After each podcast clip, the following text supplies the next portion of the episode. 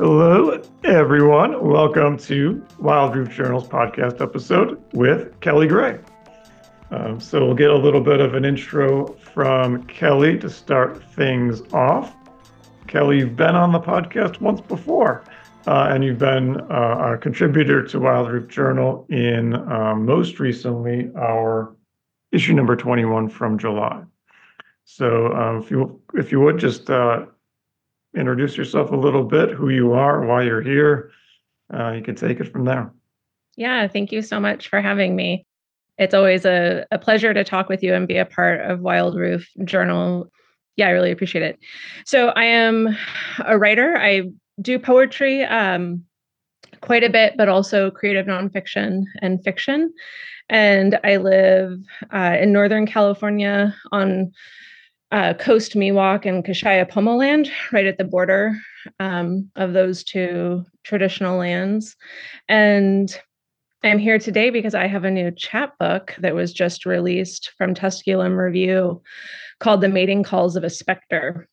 And it is a chapbook that feels very dear to my heart. It took me two years, although it's quite short, it took me two years to write. Um, yeah, so that's that's what I've been up to lately.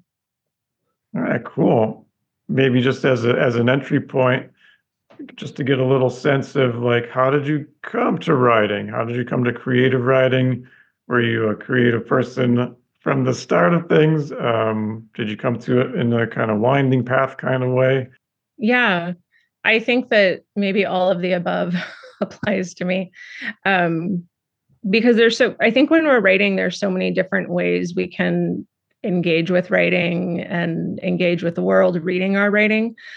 So when I started writing, I was someone who was learning how to write and learning how to read. I was really young and I was compelled to write stories. I still remember my first story was very dramatic um, and had little cute illustrations with it. Um, and I, as I entered my preteen and teenage years, I was pretty prolific with it, but it was something that was very private to me, although my family knew that I did it and had encouraged me to apply for this writing program we have in California through CalArts, which I did only because my grandfather asked me to do it. I didn't really want to go. You had to travel to. Say I live in Northern California. And I had to go to Southern California for it, um, and I for some reason was accepted into this program and ended up leaving and and going there and had this experience that really marked who I am as a writer which was I was sharing my poetry uh, with the the student body and they had a really negative reaction to it and i was writing about things that were um, i think now would probably teen, teens would not blink an eye at but then uh, was definitely deemed inappropriate for a young lady to be writing about. And they circulated a petition. They didn't want me in the program anymore. And I was a pretty sensitive kid. This was not the reaction that I anticipated. It wasn't an easy reaction for me. It didn't make me feel validated in my writing at that point. And I left having the distinct feeling that I didn't want to share my work anymore because I had this really horrible reaction to it. And that that stayed with me for decades. And I'm 46 now. I'm asking myself, am I 46? I'm at the age where you forget how old you are. And um, it wasn't until 39 or 40 that I really woke up with this urge to share my writing again and seek publication. And once I decided I wanted to do that, I had to figure out how to do that, which was a different different relationship with writing because then it was like, well, okay, I write, but now I want to be published. And that's very different as you know.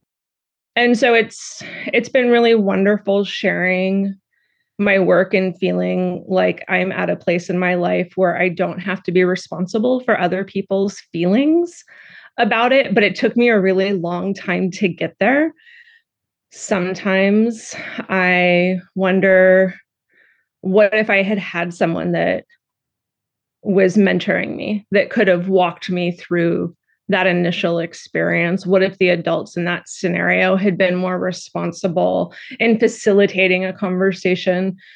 You know, who knows? But I also think that much of my writing that existed between that time and getting to my 40s maybe wasn't really meant for the world anyway, that my views on the world weren't as formed as I would want them to be so yeah so that that's how i came to writing. I don't have um, any formal training. I don't come from an academic background with it. Um, i i just really did wake up one day and was like oh i want to be published and then tried to do it. I'm still trying to do it. That's an interesting path in itself but maybe we can just pause for a, a moment on like that that maybe that initial scene like if we're kind of like sketching out like a like the movie of your lifestyle, like the scene of like getting a negative reaction, like especially at, a, at that young age and the, that kind of formative experience. Because on the flip side, many people, whatever it is, doing something creatively or just kind of taking a step out of their comfort zone, a lot of times there is like a, maybe a story of like having that initial just it's called like maybe beginner's mind or some beginner's luck. Sometimes they call it, oh, I just first gallery show and I sold something. Look at that. And then like, that gets you hooked and just happenstance of feedback. But you, I had the opposite experience. I mean, the opposite. it was and like you, quiet. That was the loud and clear message. That yeah, but I mean, just the, the importance of that, and even you you um, acknowledge it. It took you a long time to to just work through that and and be more in a a place of stepping back from it and say, yeah, whatever, whatever the reaction is, that's fine. Um, but do you, I mean, do you recall, like, was it a conscious thing where you said, oh, this isn't for me anymore? Or is it just something oh, that kind of I was terrified. Or, it was very yeah. much conscious. I mean, I was absolutely terrified of the reaction. Um, it very much marked my the, the way that I thought about writing, which was I'm going to have a negative reaction to this. I will also share the second time that my work was shared.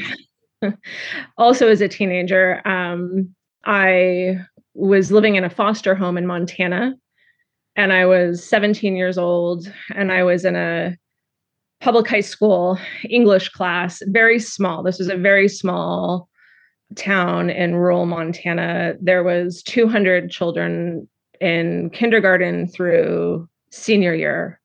So there was 25 kids in my senior class, just to paint the picture.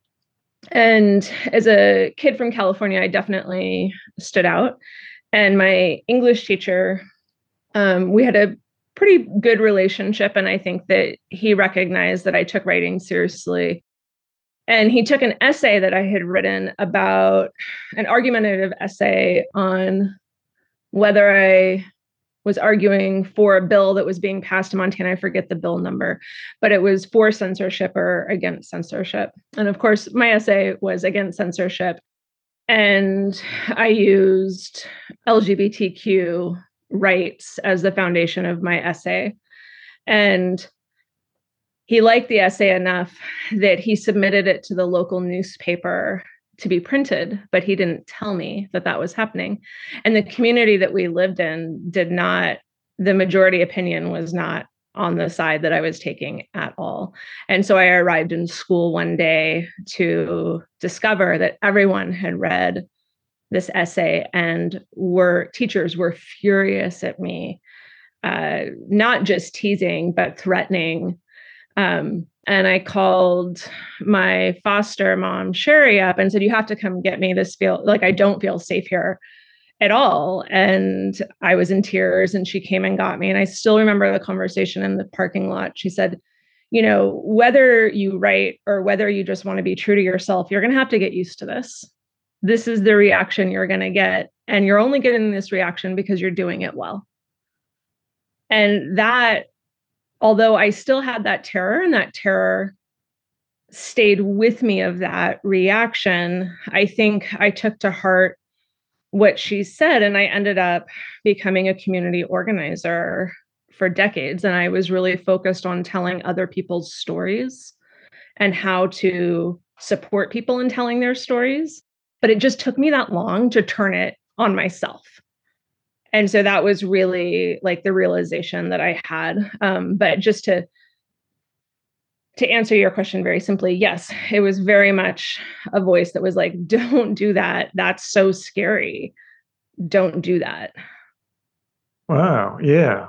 That's and I don't write anything to just to say like I don't consider myself writing anything like particularly radical now. Yeah. Um, I mean, I guess it depends on where where you're at and the perspective that you're taking with it. Um, but once you're told that your writing or your stories are powerful enough to have people like to elicit anger, for instance, that can really impact you when you're a young person. I teach now in the schools. I'm a poetry teacher for elementary to high school age kids.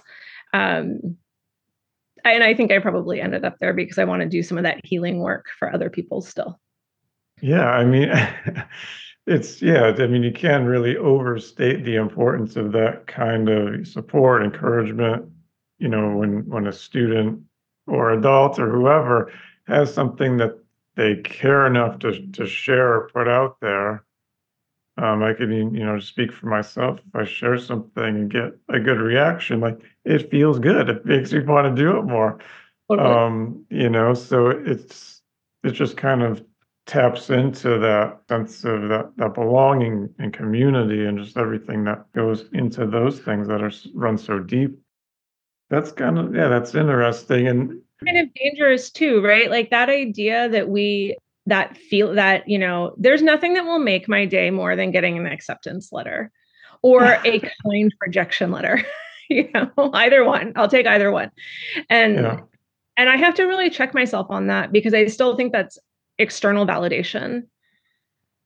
And yes, we're in a community and we want we know that that's our access to share our work, right? Publication to me is just like a way to to be able to not burden my friends reading all my work, right? It's just like getting it out there to a larger audience and and being a part of a conversation. But I still I worry sometimes about how much I want that or seek that. And I, I worry the same for other poets in the community as well. Yeah, that's always a good consideration or question. Um, I think if just off the top of my head, like it's maybe a fine line, or I don't know if you can always make a you know hard distinction, but it's like as a writer or creator of anything, like when you let the response or the anticipated reaction like affect the what you're creating or what you're putting out there, that is usually just kind of you know speaking to people and getting a sense of that process. Like that's kind of the the distinction of like, okay, I did it. I'm putting it out there. It feels good if I get a good response as opposed to I'm doing something I think is going to get the response I want and then right. putting it out there. It's always there, but yeah, I think just in that clean sense and just genuinely like I created this in in that in that way and it's out there. Yeah, of course. It, I don't think there's anything necessarily wrong to like feel good about that kind yeah. of sense of validation or or acceptance or whatever it is. That's you know, it's a sign that you're being heard that's always going to feel good, you know, you're, that you're heard. And even if it isn't, this is the greatest thing ever, it's accepted, it won an award or something, but just it's acknowledged, it's heard, you're part of this this process going on. And even you can think of it in that way. Yeah, I wrote down the need for a mentor. I think that's like, and uh, just to acknowledge that point too, like how important that process is, maybe even in adolescence, young adulthood, adulthood, beyond. That's always something I think that can be helpful. But yeah, maybe we can touch on your your new chapbook, Mating Calls of a Specter. Um, was there any particular distinction of the writing process for these poems? You mentioned it took a couple of years in, in the making. Um, mm-hmm. Was it just a collection that came together? Was it more of an organized process? Yeah, it kind of started as something that was organized, then fell apart, then came back to being very organized. um, it started as a collection that I was exploring about murder ballads and actually had a completed chapbook around that. But something was not sitting right with me about it. Like I really felt a discomfort about the harm that was taking place on the page. And I also felt that there was a voice that was starting to develop that I needed to spend more time with. So I kind of really did a major revision where I just took out so many of the the poems and just trashed them. Um, and then realized that what I was left with was someone who wanted to to interact with well basically let me I'll just say what the book is about. The the book is about a young woman who wakes up who is waking up to being a ghost for the first time and she's starting to realize uh, that across this rural landscape out through the field she can see her town and the house she grew up in and the school that she went to and there's this uh, draw this pull that's pulling her back to haunt the town and the people that participated in her demise and so the book is very much about memory and how memory lives in our body and the things that will pull us back. And it's also about uh, really about rape culture and how many small moments can make up a death of a person or parts of a person. Um, and in the book, there is not any, I, you know, there's a lack of graphic depictions of, of murder or rape. That is not in this book. Um, and that was really important to me. And I think that that's where a lot of the time went into is how do you talk about something like that without actually repeating harm on the page? Um, for sure, someone could read this and it could be triggering for them or bring up memories and, and double down on harm. Um, so acknowledge that there is a content warning with this with this chap.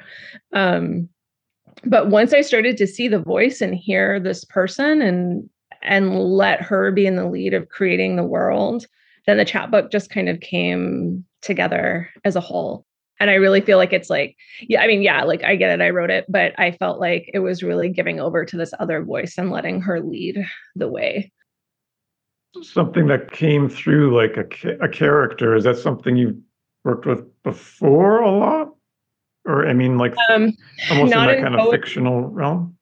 yeah yeah well exactly so not in poet not in my poems um uh, for sure there's some poems that maybe bring out a little bit more of like a maybe like a little hidden persona that i have or something like that mm-hmm. um but no this was very much a, a character that was developed like i would within a short story so this is the first time that i just wrote to a character in poetry yeah, that's interesting too, and it gives it that kind of narrative arc aspect of a mm. a collection, which each individual poem may be able to stand alone by itself, or at least some of them would be.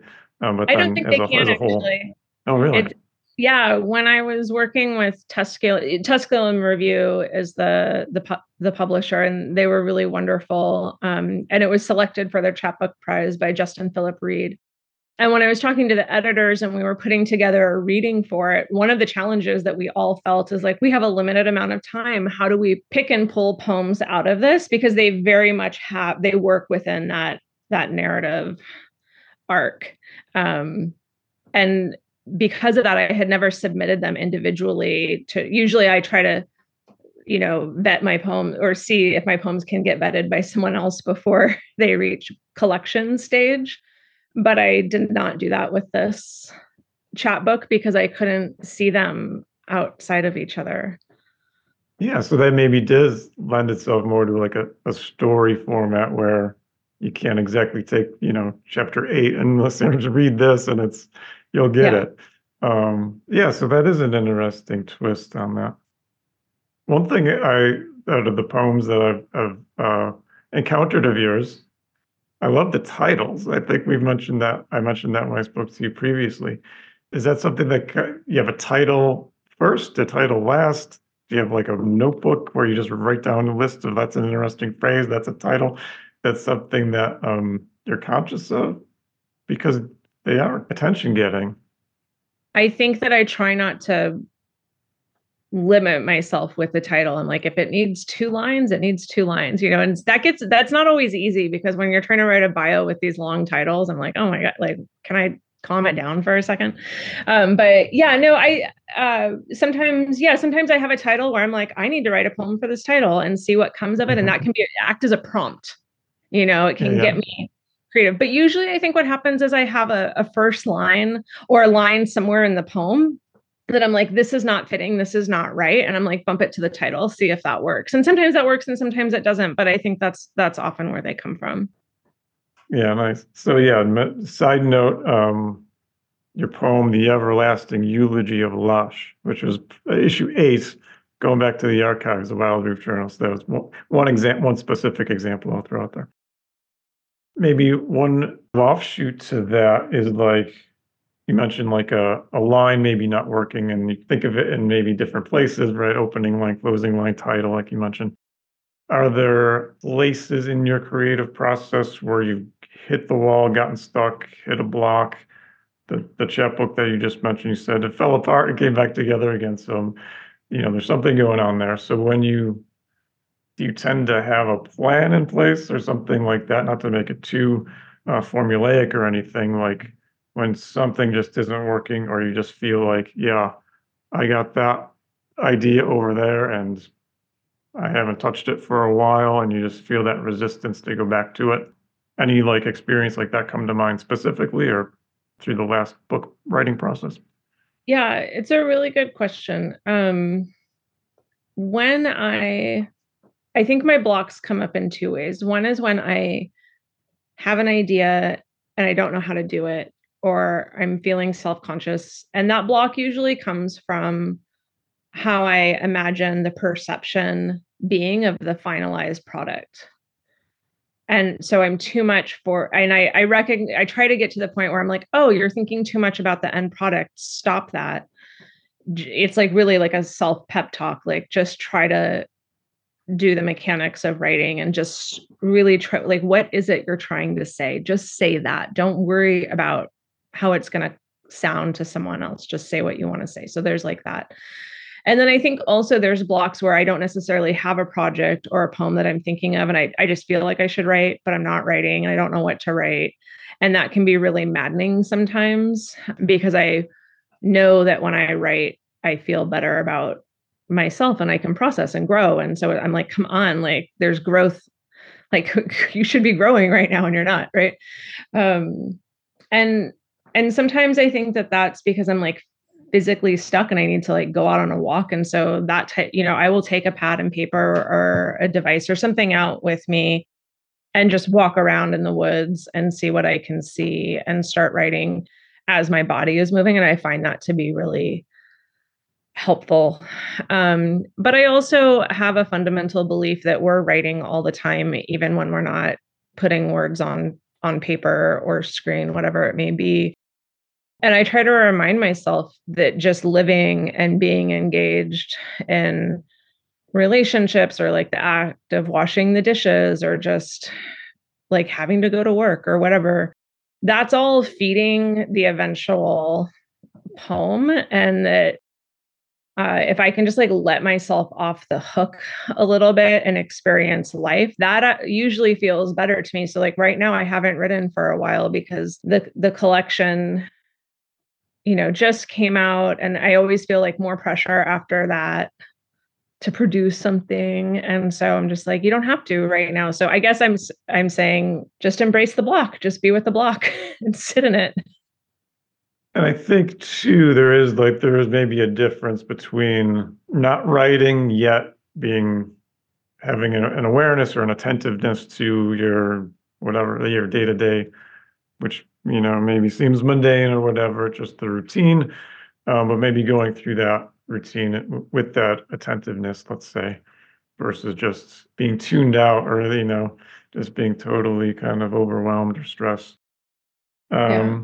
But yeah, I think there there is something there because you'll notice next once in a while during the, one of those mundane commutes or sitting around waiting in your car in a parking lot or something, then you, you know a poem strikes all of a sudden, right? And um, where did that come from exactly? So I think there is that that nice balance of not being too pressurized to um to write, write, write, but also not totally being disconnected from it either. Do you have any any tricks of the trade? I guess we maybe mentioned one of them, like moving a line to different parts of the poem. Anything that came to mind in terms of like even just kind of a writing trick that you uh, have in your bag? um, a writing trick. Well, I definitely like to when I feel like I'm getting close to I I should start by saying I I like revising work as much as I like writing it, if if not more. Um, and there's this point that's a little hard to say, oh, this is exactly when you do this, but recording my work and hearing myself read it is incredibly illuminating every time. And I'll catch things that I just won't catch otherwise. Um, having a trusted person who knows your work and knows your intention with your work that you can send it to. And I mean, outside of a workshop that you're taking with people you don't know, I mean, outside of a maybe a friend who doesn't write, I mean, like another trusted writer who can say, oh, hey, look at this, look at this, look at this. And it doesn't even to me matter if I agree with what they're saying. It's just another way to get to know the work a little bit more. I highly recommend that.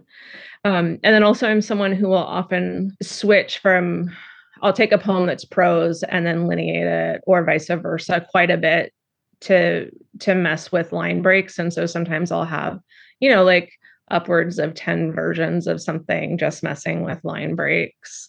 And it's funny because I I should like a confession. This is not a trick. I do not recommend doing this to anyone, but I compulsively will submit work before I'm like a hundred percent done with it. and but I think I think in the moment that I'm done with it, but then if I would actually like step back, I'd be like, you were not done with that. Why did you submit that?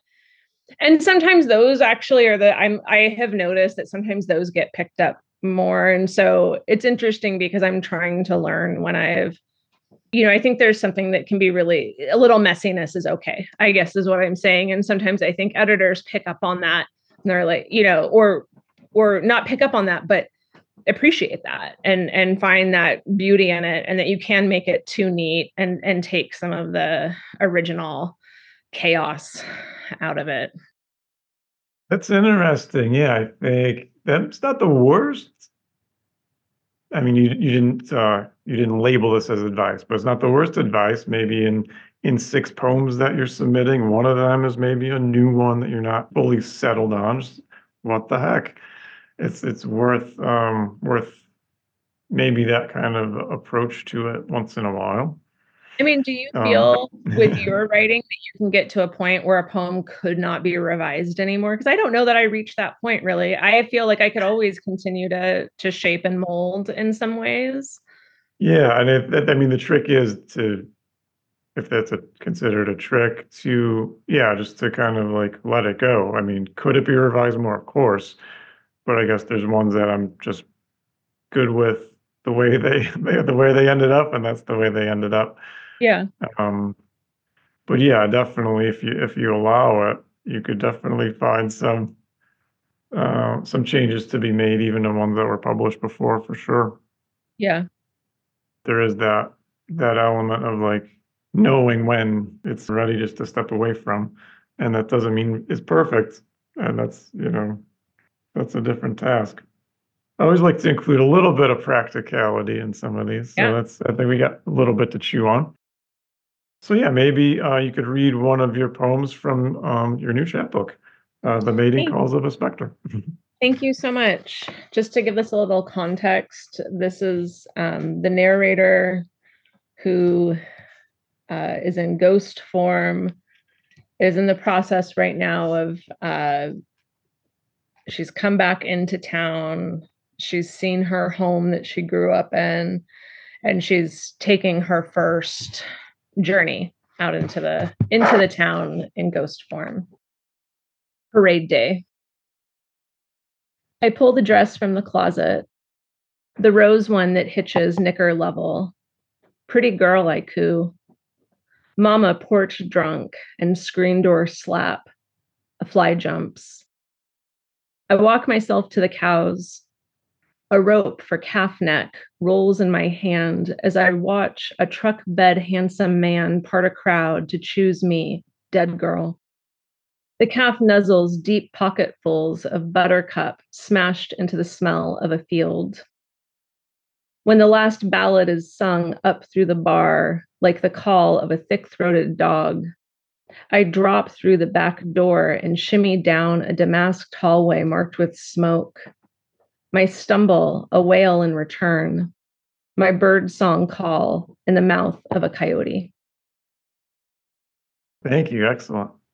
So, where would somebody go to get your book? They would. Google Tusculum Review. That'll just bring you to Tusculum Review, and then you can. Uh, it's I think it's right now on their homepage, the Mating Calls of a Specter um, chapbook, and you can buy it as a chapbook. It's a limited edition, or uh, if you buy their current edition, it's included within that. Um, but not as its own chapbook. So like you just kind of open it up and it's within there within everything else. Um, but love when people buy it on its own. That is great. Yeah, awesome. And then your website, your writer website is Write Gray, G R A Y dot com. So yeah, white, right, right, K Gray at Gmail. Right, K Gray. That allows um, somebody to get some of the uh, the poems that have been published previously um, that you have links to so you can get a sense of your style. So we can kind of close it out with with that poem. So thank you again for uh, for joining me and uh, offering you so your selection. We'll have links to uh, to your stuff, your website, and and chapbook um, on the podcast page. So you could head there. Uh, otherwise, I'll talk to you soon. Good night. Good night, Aaron. Thank you so much.